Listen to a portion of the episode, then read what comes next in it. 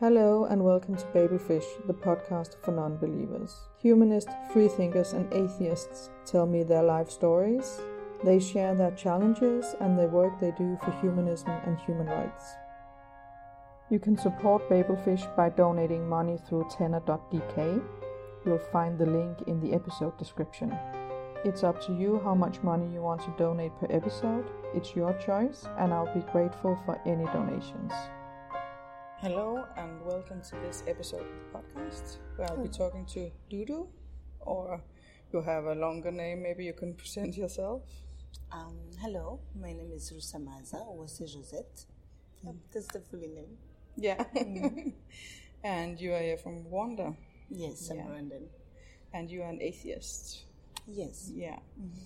How did you become an atheist? It came after my dad died. Okay. From that experience. He's been sick for a while. He got gout. And I prayed a lot because that time I believe in God. I was believing that something can happen. You were Protestant or Catholic? Or I was Protestant. Okay. Yes. And so I prayed. I really tried to pray hard. It came to me like the last moment. I don't know. It's something I felt in me like I had to pray because he was really feeling bad. And the time I started praying, it didn't take so long, like in a week, he died. Okay, that was fast, yeah. Mm-hmm. And from that one, I really got disappointed and shocked. Because it was like, really, the time I felt it, I thought maybe it was the right time to start it or do it according to what we've been learning in churches. So from that one, I didn't really believe that God is there or can do anything about what's happening to us on earth. How old were you? I was 28 years. Okay. Mm-hmm.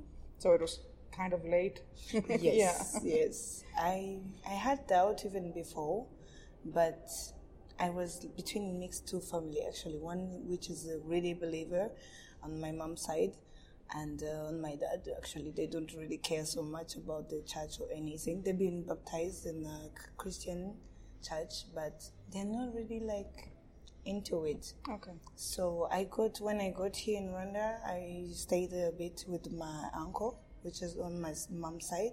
That's where I learned praying and went to the Protestant thing. It got even baptized.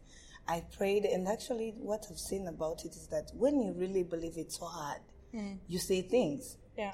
But it's like also when you don't believe it, things will happen if you make an effort or do something. Yeah. So that's when I started really bringing up all that and say like there was nothing. All was done by me. Yeah. Okay. And what happened next when you started doubting? I came for my dad's funeral. That ended, and I tried to go around. I went back to church, actually, to try to see what's going on.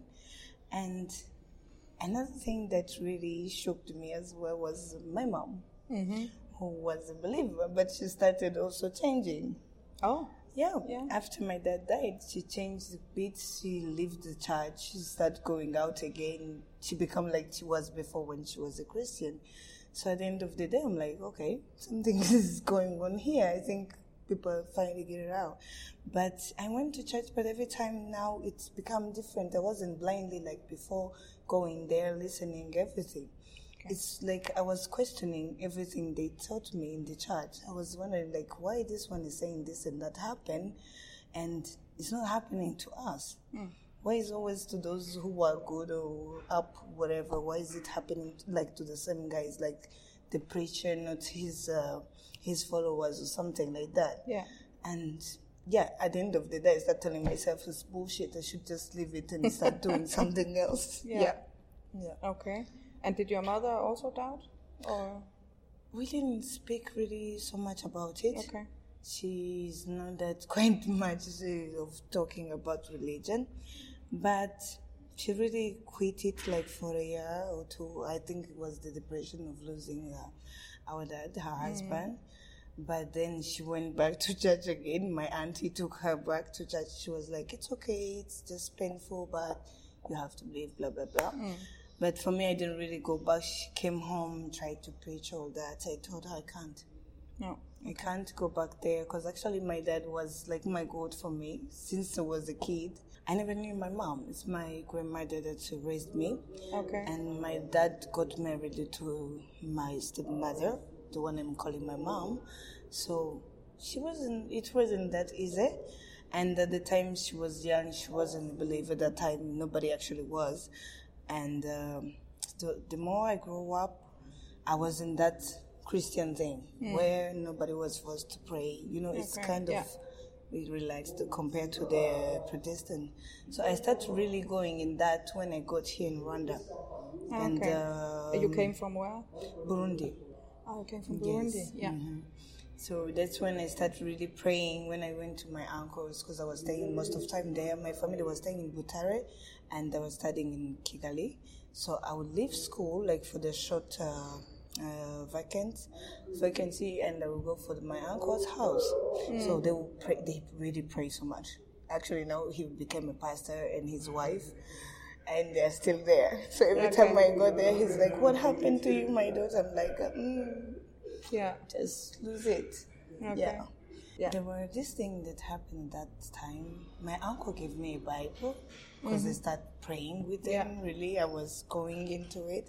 He gave me a Bible that time, I remember. And then when I came home to my mom's and dad's house, I forgot it at my uncle's house, the Bible. So I took one in the room, in the house, at my parents'. But that was this Christian testament, whatever. Yeah. So the funny thing which is weird actually, the Bible is supposed to be the same. The word is the same from one God, right? Mm. But when you read it, the Christianism Bible and the Adventist is not the same. No. The same chapter, number, whatever, everything. And then I start comparing things. Oh. And I was like, why? Yeah. They're praying, come on, the same God. Why is it so different to this one and that one? And why this one can do this and the other one cannot? Yeah. For example, like the Christian can drink, can have fun and do whatever, everything. But when you go to the Adventist, they'll tell you that all that is really bad. It will take you to hell or something like that. That's a huge difference, right? Yes, yeah. And you wonder like why. Yeah, if really that code is good as they've been preaching or something, whatever. Why is all this is happening? Mm-hmm. Actually, when my dad died, that's why I was like, "Why are you doing this to me? That's the only guy I have.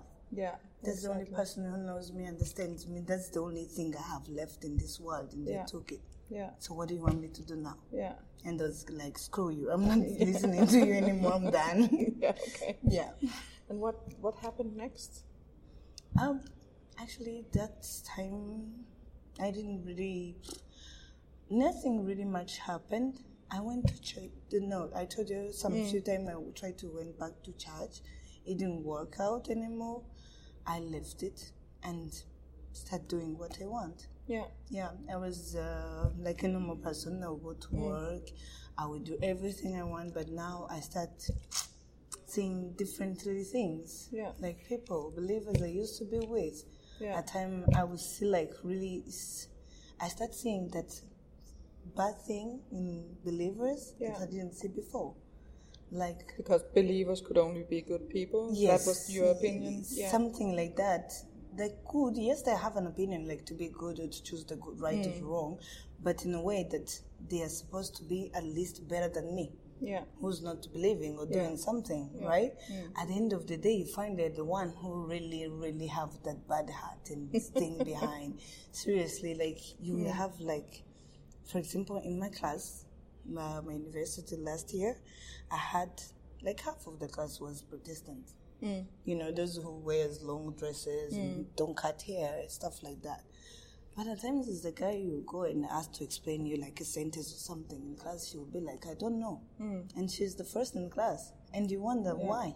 Yeah, you preaching every day. You telling me to change to be something, but you can't even help you.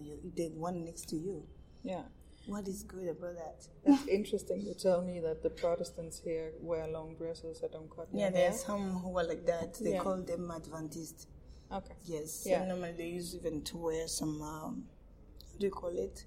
Head something. Yeah, something. Like most like Muslim, if you want. Okay. They will not show the hair and they don't do like nails, lipstick, or all that kind of stuff. No, nothing natural with long dress or skirt or whatever. No jeans. Okay. You can enter the church if you're in jean, and if you have dreadlocks or whatever, something like that. But start changing a little bit now. Yeah.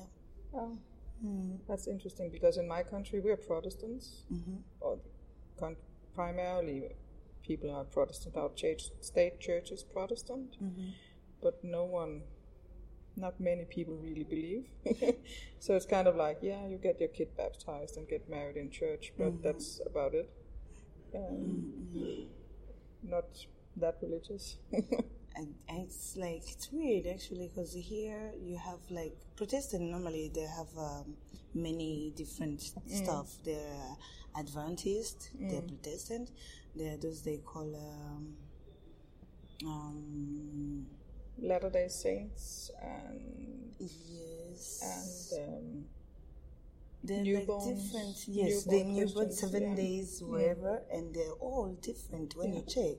This one dressed this way, this one don't do this, and the other does it, and this one don't go there, and this one go there, and you wonder what's going on. You're all Protestant, you use the same Bible, you pretend having only one God. Why are you so different? Yeah. And sometimes you see churches here fighting and separating, and they were in one church. In Kiwakawaka, where I used to stay, there is this church of Adventists, but I don't know what happened, they had a fight. And now one has a church down, and the other one stayed in the... Two churches, and at the end of the day, like, really? What is that God? Why is he letting all this happen in this weird way? Because followers who are there, maybe the preachers are fighting for money sometimes, right? Yeah. The one on top, they're fighting for the money, the revenue, and all that. And then you wonder, like, why people are still following this? We watch every day, like, churches where people are trying to get money from people, right? And people still going there, right? And you see those saying they can help people heal. Your family is dying. Why are you healing mine before you heal yours? Yeah. It's like you go to a what? I don't know. What do they call it? That sorcery thing. He tried to make you rich. Why he's still poor? Why do you always start to the other one before you have to pay? It doesn't make sense. Yeah. So when you really sit down and question, you really find that some people run there when you're scared, when you have no other issue. Actually, I mean, the other solution is in your mind, but you don't want to think. No. So you run to the easy way. The easy way is where a guy will tell you, go and pray, go do everything. Yeah. But even in the Bible, that famous Bible is written that he helps who helps himself. Yeah. So help yourself, everything is going to happen. So it's quite hard. Yeah. Yeah. Did you tell people that you didn't believe? Yeah, actually, it's a thing that always end up like in a long conversation, which annoys some people. Yeah. Like, really, what do you think you are? How do you think you're here? What do you think you have? You're healthy, you this, you that, you that. And I'm like, exactly, why am I and not the other one? Yeah. Why did I do so different? Yeah. The other one maybe was even better than me. He's gone. Yeah. He had an accident. He had no leg. Yeah. And I'm fine. I drink. I smoke. I do everything. Yeah. Why? Yeah. Did they understand? No. Really. He still they'll be like, it was his time. God wanted him to be so. Your time will come. Be careful. Maybe your time will come. If you keep saying that, it will come sooner and all that. I'm like, I can't wait for that. I just want that to come. Yeah, yeah. I'm tired of this. Yeah. And some will be like, okay, let's leave this one. She's focused on some other thing we don't understand. And some will be like, you too philosopher for us. We can leave it. And some don't really mind. They don't speak. Okay. So some people don't mind, and it's okay for them. They don't mind because for them it's the argument is like a waste of time, or maybe they say it's something that's not right for them as Christian to discuss about God being or not. Okay. So they prefer not saying anything. Okay. So they will move. Even though he has something to speak, he will not do it because maybe in his way of being a believer, discussing about God being or not with someone who doesn't believe it's bad for him. So he would just walk away. Oh, okay. Yeah, which is hard for me to explain. Then it's difficult to discuss with anybody, and to have a proper discussion. Mostly you find a big population believes. Yeah. Right? But sometimes for the wrong way. Mm. You hear this one telling you, I just do this because this one did and it happened. She prayed, she had a baby. Yeah. She prayed, she got married. Mm. Now we have some pastors here actually who prays for ladies to get husbands. Yeah. Yeah, we do. Everybody, I don't remember the name, but there is this one, I swear they told me that girls go there for praying to get married. Okay. And they get married. Mm-hmm. And at the end of the day, I'm like, really? So that was the praying that caused the marriage, nothing else. Yeah, yeah, that's the thing. So he would tell the friend, who would tell a friend, they will end up there if you really want it. And someday I'm like, I really want to go and visit all those churches, especially those with the funny stories like that. Yeah, and of course you have to pay for the prayers, right? Sure. Yeah. You go, you tell the pastors, like, I have this thing, I want to get married, blah, blah, blah, and then they get to pray for your wish. And you give a donation. Yeah. Probably, of course. I believe they don't give something. And for me, it doesn't go that way. Because I'm like, if really that guy is there to help people, he's supposed to do it without money. Anyway, I've never seen God come getting back the money they gave in the church. No. Never. Because when you really listen to all that, you get confused and you're like, I'm curious to go there and try to give my opinion. Be like, I want something to happen. Then go sit home and see. Yeah. Then come back and be like, what's up? Yeah. I haven't seen anything, you know? Yeah, at times I'm curious. I'm like, I want to do that as an experience and see. Yeah. Mm-hmm. So you haven't met any, what can you say, challenges in telling people that you were an unbeliever? No, really, as a challenge, except maybe the arguments that don't end on anything. Anyway, I'm not trying to convince anybody to leave his church or whatever, but when I get to discuss with someone who want to go there, I really make them understand why I feel this way. And if they don't understand, it's fine. And but you see that some people really don't get it well. Yeah. Even though he would go and say, like, it's okay, keep your stuff, whatever happened to you. But you see that there's something changed about you with the person because the way you don't believe. Because you thought maybe you are in the same way as him. Yeah. So, yeah. Yeah, so it's difficult for them to understand. Yes. Not to believe in anything. Yeah. Really, really, according to what happened to this country, many people believe that God made miracles and still. Yeah. And still. So it's hard to tell them not to believe. Yeah. Mm-hmm. Okay. So how did you meet the others, non-believers here? Actually, it's my brother. My cousin. He was posting some stuff about the atheism thing, and we exchanged thing, and I asked him, but where are you getting those ideas? Mm. And I knew he was, even my uncle is not really so much that believer. So I asked him about that. He was like, okay, I have this group. We extend with other guys who also are atheists like me. He was like, how about you? What's up? I'm like, I'm interested. Yeah. Can you add me? And so can I share with you guys? I'm like, really, I'm really interested. I want to share with you and see what's going on there. Okay. That's how I got in. But I haven't really met them like face in face. Okay. Yet. So you are participating in the WhatsApp group? And the discussions, okay. So that's your way in. So, are you doing any volunteer work within the? No, but I've been applying for some UN around or like on the internet and all that. I haven't get a chance to work in any. Oh. But my school actually, the Akila. I don't know if you heard about it. Yeah, it started more like an ONG to help women from genocide. Mm. So that's why I've been studying. We've been doing some leadership stuff around like helping the community where we live, or maybe we decide a village where we can go and teach them about hygiene. We teach them about business, stuff like that. Yeah. Okay. Mm-hmm. So that's your involvement. Yep. Yeah, because I understand the group of non-believers here in Rwanda is not pick. No. Very few. For now. Yeah. I believe we're there, but it's not something which is common. So they're not really out there speaking freely and making anything. I think some are scared compared to what they do, maybe.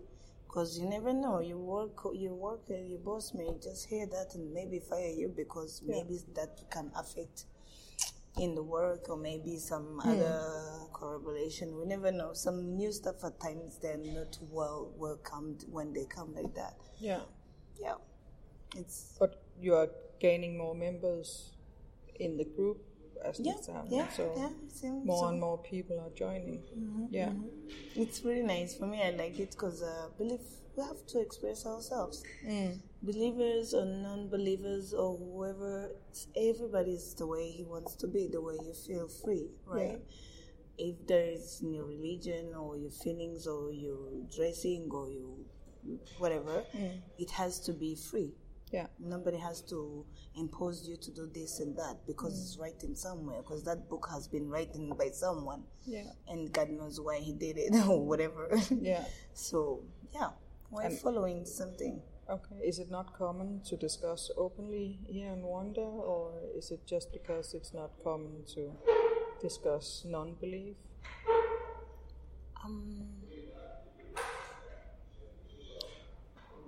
It's not really that common. Okay. And normally in our culture, Rwandans, we don't talk too much. We are a bit reserved. I don't know if you have seen that. Yeah. We are reserved. And then when it's something that is different, it's not easy to bring it out.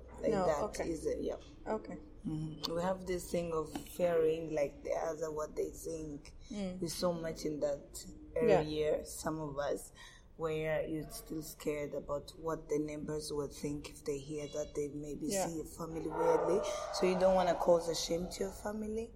You will keep it for yourself. Oh, okay. Yeah. Or maybe you go discuss with other people outside and keep it there. Okay. Yeah. Mm. So you don't share as much what you believe. It's like the homosexuality. Many people here don't really come out like that easily. Yeah. And we have many. Mm. Like in all other countries. Yeah, but they can't. They want to be killed like some other countries, but there is this thing you see, like my family, what they think. Mm. Of course, they will not be happy. Yeah. And secondly is the society where I'm living. Mm. How would they start judging me or seeing me? Yeah. So you start feeling that heavy weirdness around you before even you start. Yeah. And you're like, no, I prefer living it, keep it myself. Yeah. And whoever knows, he keeps it that way too. Mm. And everybody's happy that way, but not really. But do you think your society is changing to be more open? Yeah.